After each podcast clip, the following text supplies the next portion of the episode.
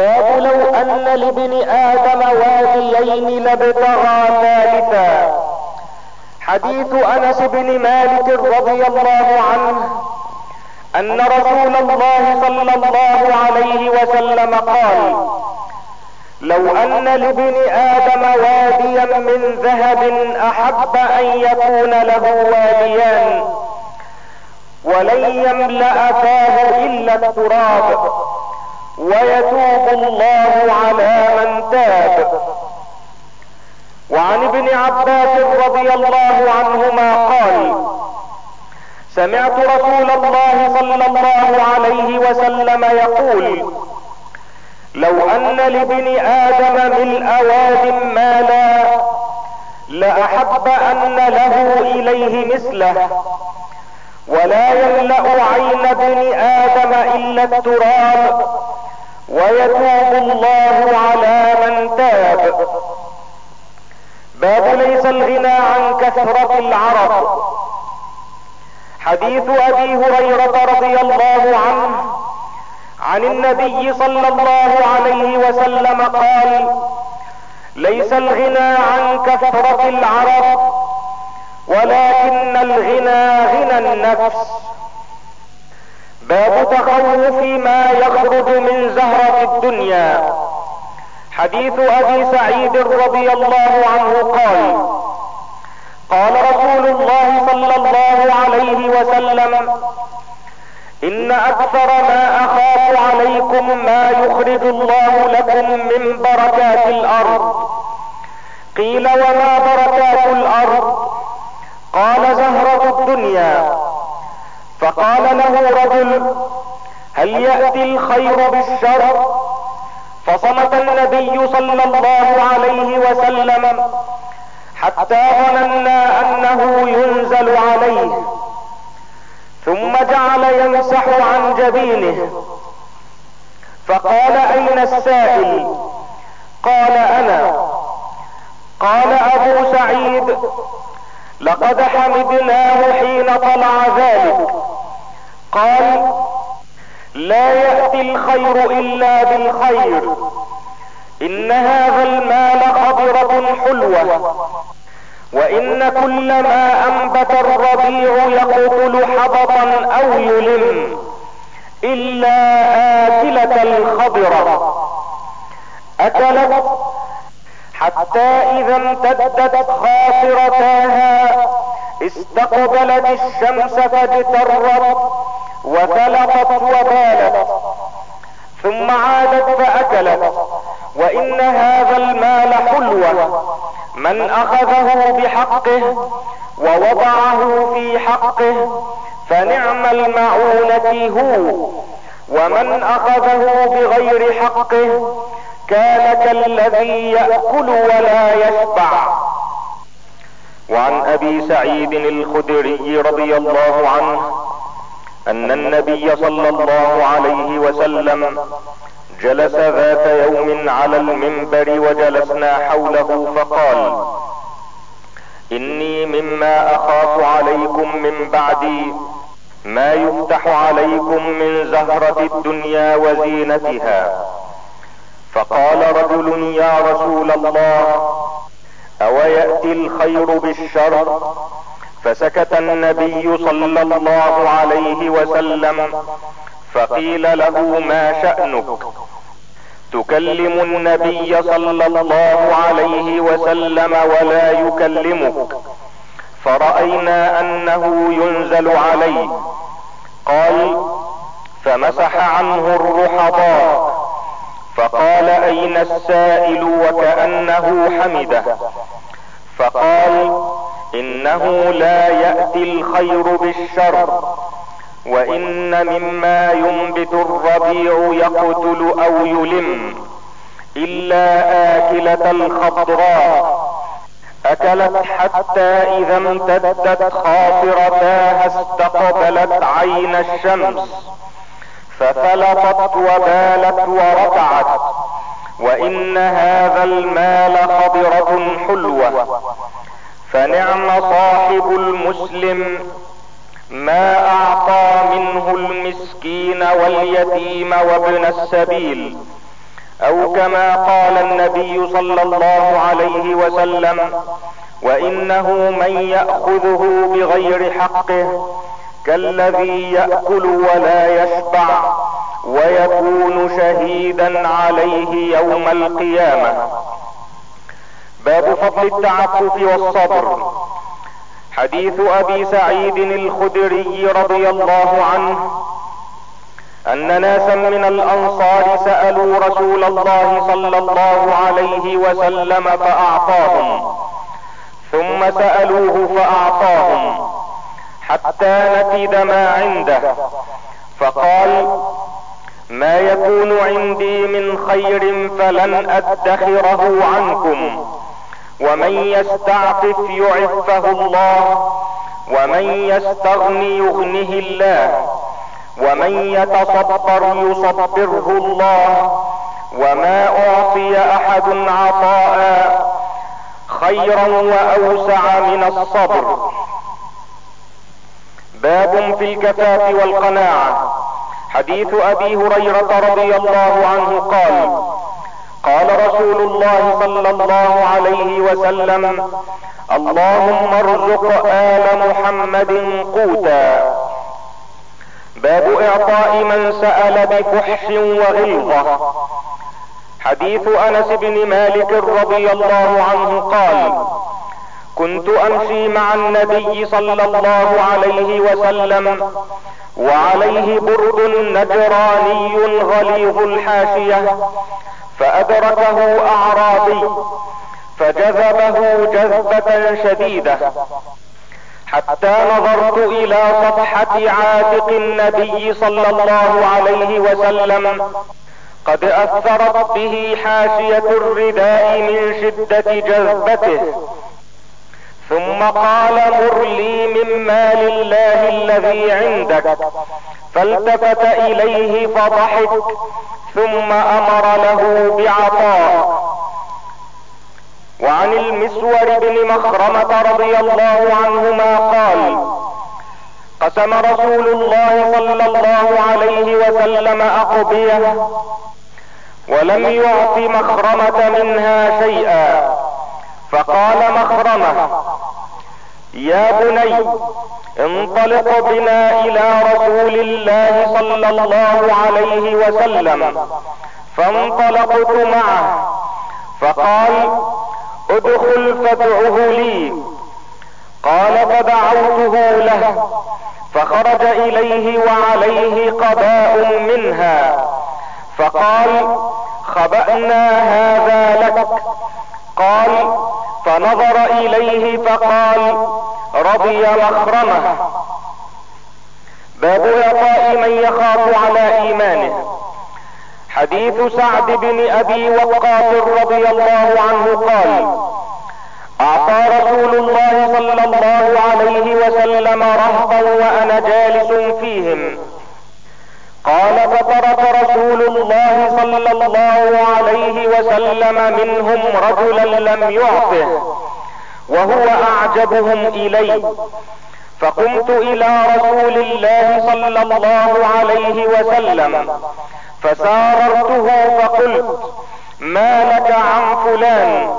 والله إني لأراه مؤمنا. قال أو مسلما. قال فسكت قليلا ثم غلبني ما أعلم فيه. فقلت يا رسول الله ما لك عن فلان؟ والله إني لأراه مؤمنا. قال أو مسلما. قال فسكت قليلا ثم غلبني ما أعلم فيه. فقلت يا رسول الله ما لك عن فلان؟ والله إني لأراه مؤمنا. قال أو مسلما. فقال إني لاعطي الرجل وغيره أحب إلي منه خشية أن يكب النار على وجهه. باب إعطاء المؤلفة قلوبهم على الإسلام وتصبر من قوي إيمانه. حديث أنس بن مالك رضي الله عنه أن ناسا من الأنصار قالوا لرسول الله صلى الله عليه وسلم حين أفاء الله على رسوله من أموال هوازن ما أفاء فطفق يعطي رجالا من قريش المئة من الإبل فقالوا يغفر الله لرسول الله صلى الله عليه وسلم. يعطي قريشا ويدعنا وسيوفنا تقطر من دمائهم. قال أنس فحدث رسول الله صلى الله عليه وسلم بمقالتهم. فأرسل إلى الأنصار فجمعهم في قبة من أدم. ولم يدع معهم أحدا غيرهم. فلما اجتمعوا جاءهم رسول الله صلى الله عليه وسلم فقال ما حديث بلغني عنكم؟ قال له فقهاؤهم أما ذو آرائنا يا رسول الله فلم يقولوا شيئا. وأما أناس منا حديثة أسنانهم فقالوا يغفر الله لرسول الله صلى الله عليه وسلم. يعطي قريشا ويترك الأنصار وسيوفنا تقطر من دمائهم. فقال رسول الله صلى الله عليه وسلم إني لاعطي رجالا حديث عهدهم بكفر. أما ترضون أن يذهب الناس بالأموال وترجعون إلى رحالكم برسول الله صلى الله عليه وسلم فوالله ما تنقلبون به خير مما ينقلبون به. قالوا بلى يا رسول الله قد رضينا. فقال لهم إنكم ستروني بعدي أثرة شديدة. فاصبروا حتى تلقوا الله ورسوله صلى الله عليه وسلم على الحوض. قال أنس فلم نصبر. وعن أنس رضي الله عنه قال دعا النبي صلى الله عليه وسلم الأنصار فقال هل فيكم أحد من غيركم؟ قالوا لا إلا ابن أخت لنا. فقال رسول الله صلى الله عليه وسلم ابن أخت القوم منهم. وعن أنس رضي الله عنه قال قالت الأنصار يوم فتح مكة وأعطى قريشا. والله إن هذا لهو العجب. إن سيوفنا تقطر من دماء قريش. وغنائمنا ترد عليهم. فبلغ ذلك النبي صلى الله عليه وسلم فدعا الأنصار. قال فقال ما الذي بلغني عنكم وكانوا لا يكذبون؟ فقالوا هو الذي بلغك. قال أولا ترضون أن يرجع الناس بالغنائم إلى بيوتهم وترجعون برسول الله صلى الله عليه وسلم إلى بيوتكم لو سلكت الأنصار واديا أو شعبا لسلكت وادي الأنصار أو شعبهم. وعن أنس رضي الله عنه قال لما كان يوم حنين التقى هوازن ومع النبي صلى الله عليه وسلم عشرة آلاف والطلقاء فأدبروا.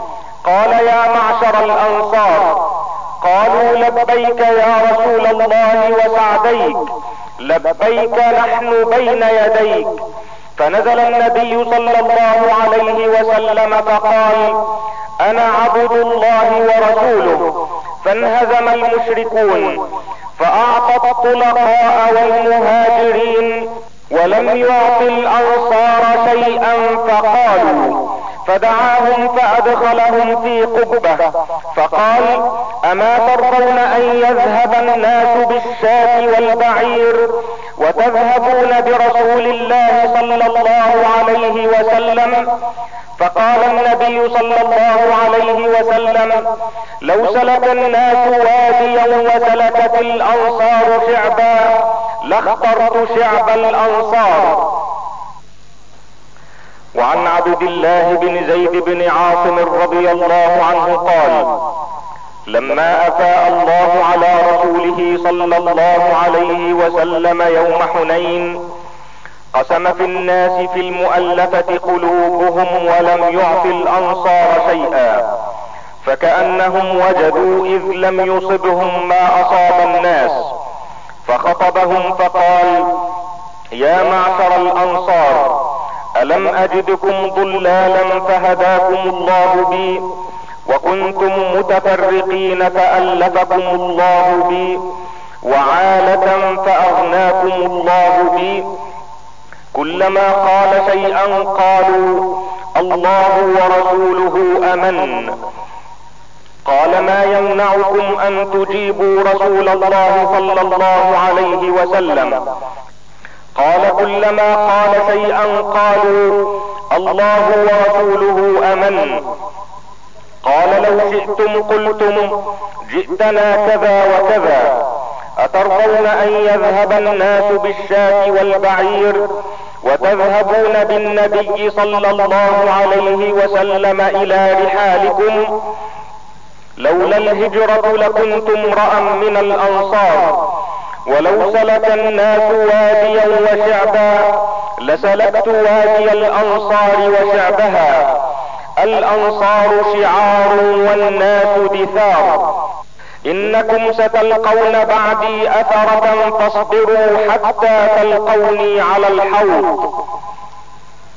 وعن عبد الله بن مسعود رضي الله عنه قال لما كان يوم حنين آثر النبي صلى الله عليه وسلم أناسا في القسمة فأعطى الأقرع بن حابس مئة من الإبل وأعطى عيينة مثل ذلك وأعطى أناسا من أشراف العرب فآثرهم يومئذ في القسمة. قال رجل والله إن هذه القسمة ما عدل فيها وما أريد بها وجه الله. فقلت والله لأخبرن النبي صلى الله عليه وسلم. فأتيته فأخبرته فقال فمن يعدل إذا لم يعدل الله ورسوله؟ رحم الله موسى قد أوذي بأكثر من هذا فصبر. باب ذكر الخوارج وصفاتهم. حديث جابر بن عبد الله رضي الله عنهما قال بينما رسول الله صلى الله عليه وسلم يقسم غنيمة بالجعرانة إذ قال له رجل اعدل. فقال له شقيت إن لم أعدل. وعن أبي سعيد الخدري رضي الله عنه قال بعث علي رضي الله عنه إلى النبي صلى الله عليه وسلم بذهيبة فقسمها بين الأربعة. الأقرع بن حابس الحنظلي ثم المجاشعي وعيينة بن بدر الفزاري وزيد الطائي ثم أحد بني نبهان وعلقمة بن علافة العامري ثم أحد بني كلاب فغضبت قريش والأنصار. قالوا يعطي صناديد أهل نجد ويدعنا.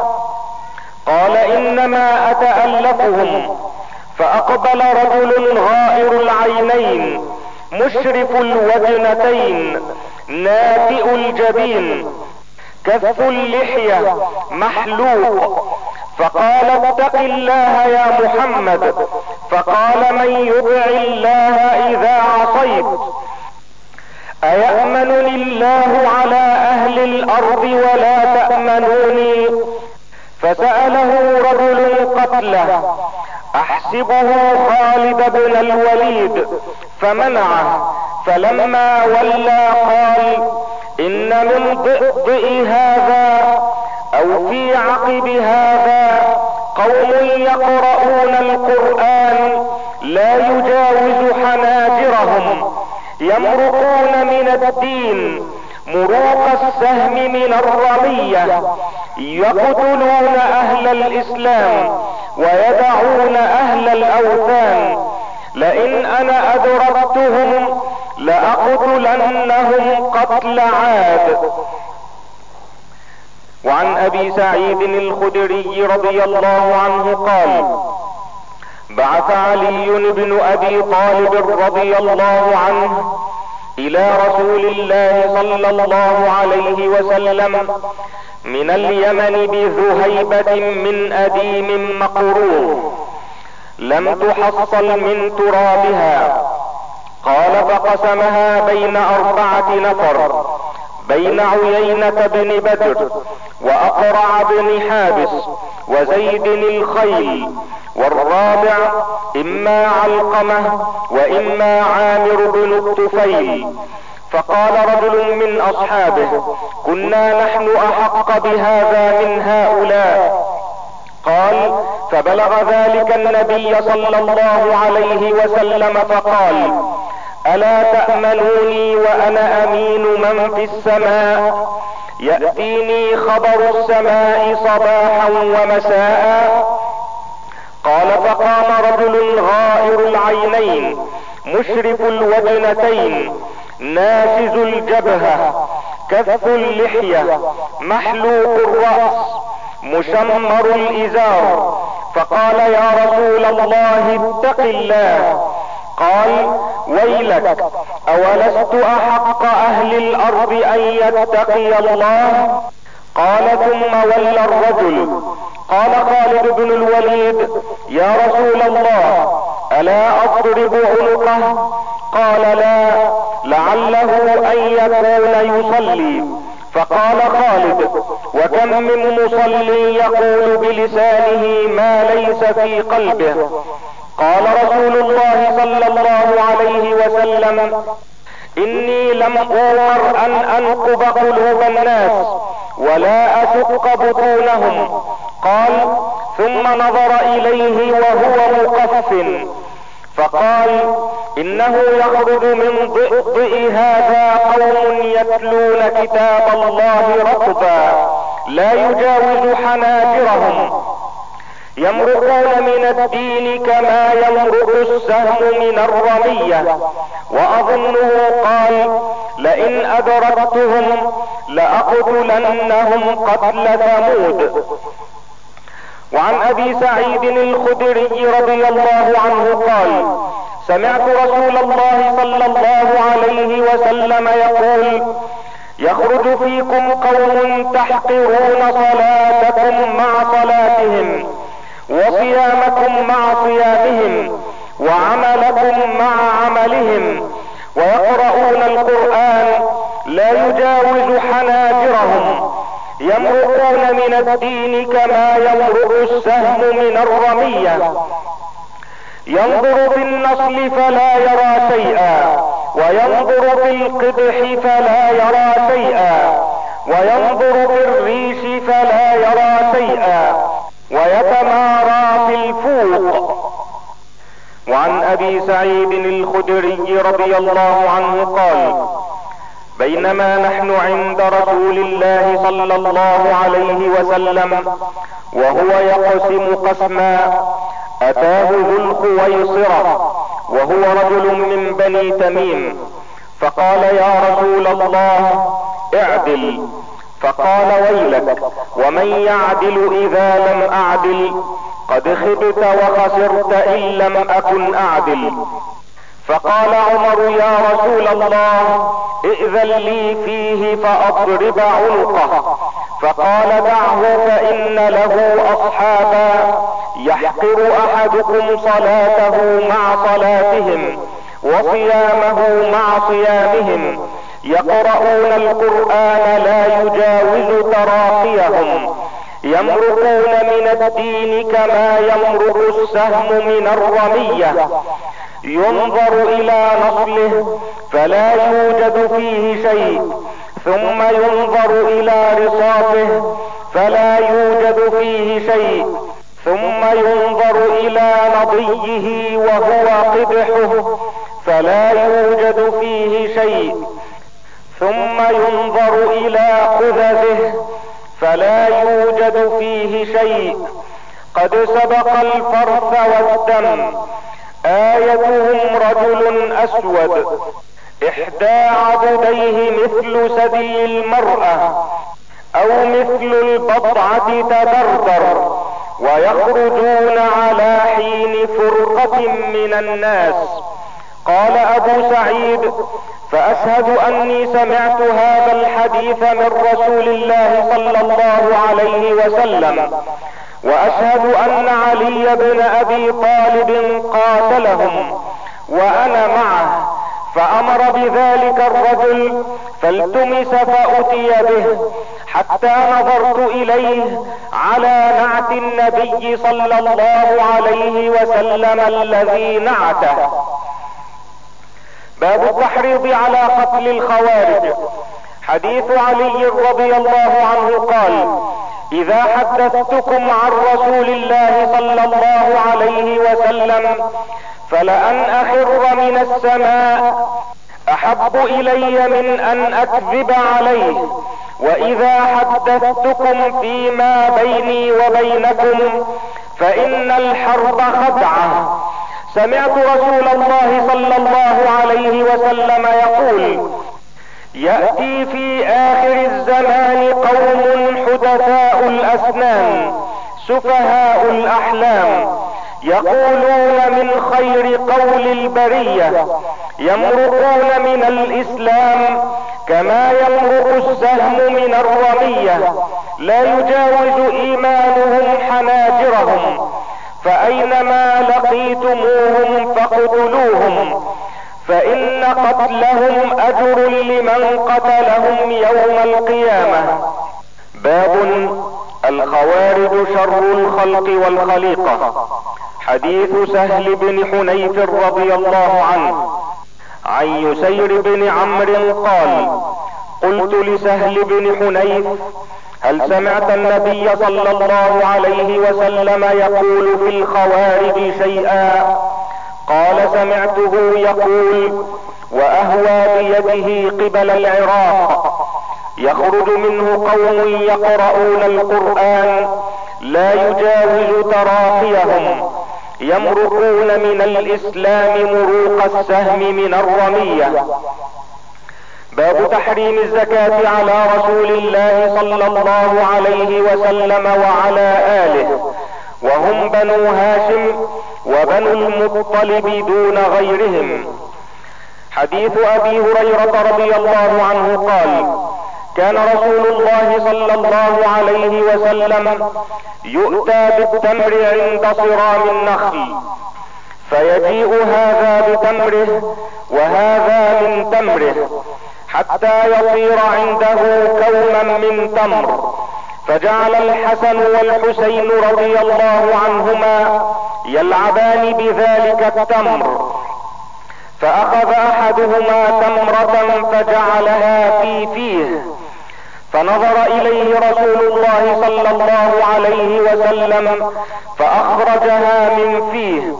فقال أما علمت أن آل محمد صلى الله عليه وسلم لا يأكلون الصدقة. وعن أبي هريرة رضي الله عنه عن النبي صلى الله عليه وسلم قال إني لأنقلب إلى أهلي فأجد التمرة ساقطة على فراشي فأرفعها لآكلها. ثم أخشى أن تكون صدقة فألقيها.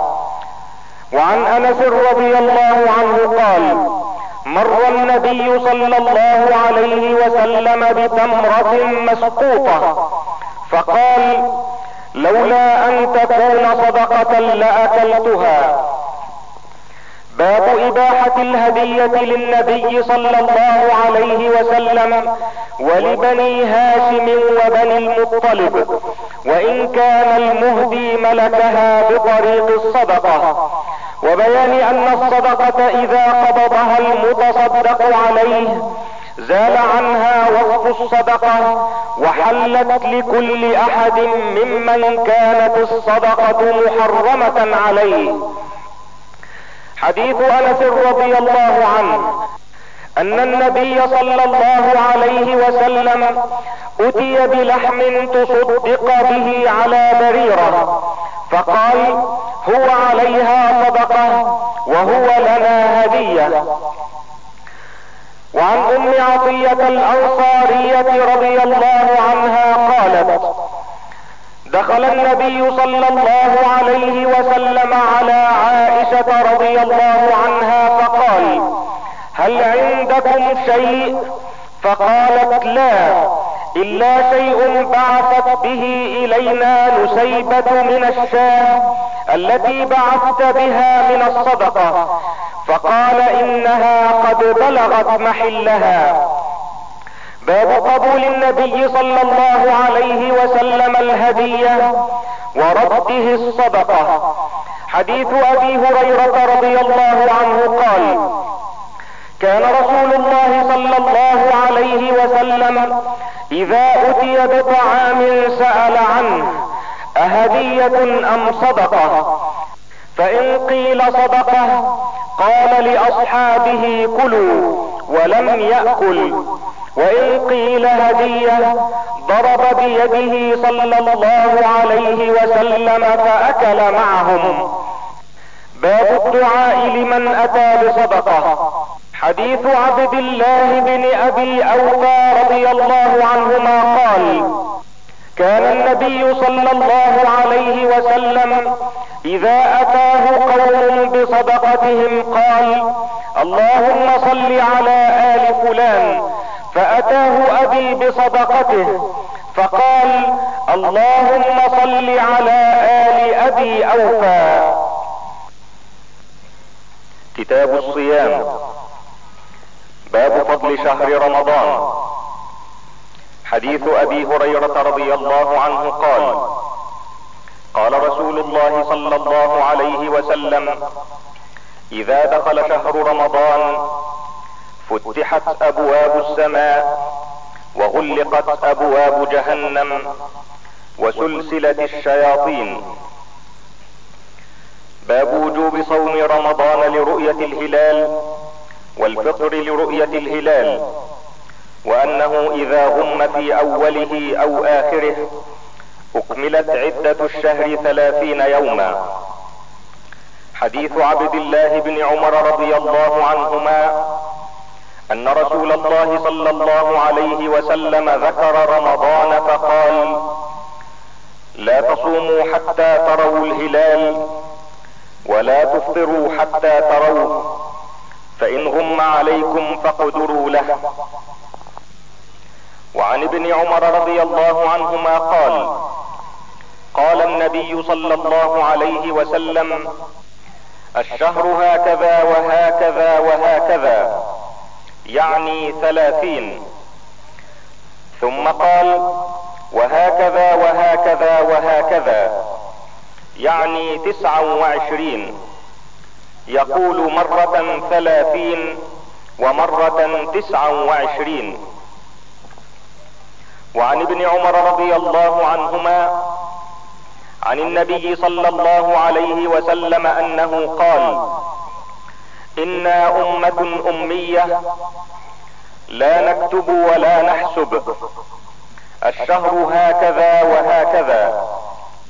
يعني مرة تسعة وعشرين ومرة ثلاثين. وعن أبي هريرة رضي الله عنه قال قال النبي صلى الله عليه وسلم أو قال قال أبو القاسم صلى الله عليه وسلم صوموا لرؤيته وأفطروا لرؤيته. فإن غبي عليكم فأكملوا عدة شعبان ثلاثين.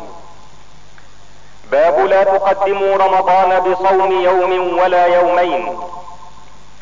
حديث أبي هريرة رضي الله عنه عن النبي صلى الله عليه وسلم قال لا يتقدمن أحدكم رمضان بصوم يوم أو يومين إلا أن يكون رجل كان يصوم صومه فليصم ذلك اليوم. باب الشهر يكون تسعا وعشرين.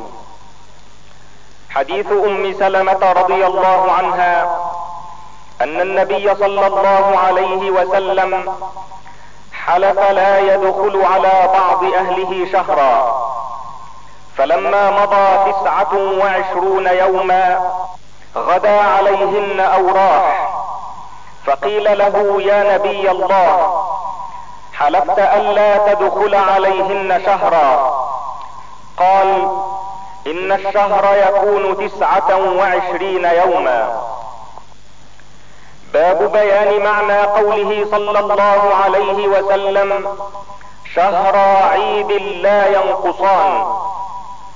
حديث أبي بكرة رضي الله عنه عن النبي صلى الله عليه وسلم قال شهران لا ينقصان شهر عيد رمضان وذو الحجة. باب بيان أن الدخول في الصوم يحصل بطلوع الفجر وأن له الأكل وغيره حتى يطلع الفجر. وبيان صفة الفجر الذي تتعلق به الأحكام من الدخول في الصوم ودخول وقت صلاة الصبح وغير ذلك. حديث عدي بن حاتم رضي الله عنه قال لما نزلت حتى يتبين لكم الخيط الأبيض من الخيط الأسود. عمدت إلى عقال أسود وإلى عقال أبيض فجعلتهما تحت وسادتي. فجعلت أنظر في الليل فلا يستبين لي. فغدوت على رسول الله صلى الله عليه وسلم فذكرت له ذلك فقال إنما ذلك سواد الليل وبياض النهار. وعن سهل بن سعد رضي الله عنه قال أنزلت وكلوا واشربوا حتى يتبين لكم الخيط الأبيض من الخيط الأسود ولم ينزل من الفجر. فكان رجال إذا أرادوا الصوم ربط أحدهم في رجله الخيط الأبيض والخيط الأسود. ولم يزل يأكل حتى يتبين له رؤيتهما.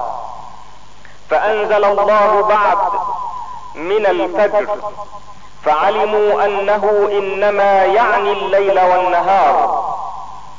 وعن ابن عمر رضي الله عنهما أن رسول الله صلى الله عليه وسلم قال إن بلالا يؤذن بليل. فكلوا واشربوا حتى ينادي ابن أم مكتوم. وعن عائشة رضي الله عنها أن بلالا كان يؤذن بليل. فقال رسول الله صلى الله عليه وسلم كلوا واشربوا حتى يؤذن ابن أم مكتوم. فإنه لا يؤذن حتى يطلع الفجر. وعن عبد الله بن مسعود رضي الله عنه عن النبي صلى الله عليه وسلم قال لا يمنعن أحدكم أو أحدا منكم أذان بلال من سحوره. فإنه يؤذن أو ينادي بليل ليرجع قائمكم. ولينبه نائمكم. وليس له أن يقول الفجر أو الصبح. وقال بأصابعه ورفعها إلى فوق. وطأطأ إلى أسفل حتى يقول هكذا. باب فضل السحور وتأكيد استحبابه واستحباب تأخيره وتعجيل الفطر. حديث أنس بن مالك رضي الله عنه قال قال النبي صلى الله عليه وسلم تسحروا فإن في السحور بركة. حديث زيد بن ثابت رضي الله عنه. عن أنس أن زيد بن ثابت حدثه أنهم تسحروا مع النبي صلى الله عليه وسلم ثم قاموا إلى الصلاة. قلت كم بينهما؟ قال قدر خمسين أو ستين. يعني آية. وعن سهل بن سعد رضي الله عنه أن رسول الله صلى الله عليه وسلم قال لا يزال الناس بخير ما عجلوا الفطر. باب بيان وقت انقضاء الصوم وخروج النهار. حديث عمر رضي الله عنه قال قال رسول الله صلى الله عليه وسلم إذا أقبل الليل من ها هنا وأدبر النهار من ها هنا وغربت الشمس فقد أفطر الصائم. وعن ابن أبي أوفى رضي الله عنه قال كنا مع رسول الله صلى الله عليه وسلم في سفر فقال لرجل انزل فاجدح لي. قال يا رسول الله الشمس. قال انزل فاجدح لي. قال يا رسول الله الشمس. قال انزل فاجدح لي. فنزل فجدح له. فشرب ثم رمى بيده ها هنا. ثم قال إذا رأيتم الليل أقبل من ها هنا فقد أفطر الصائم.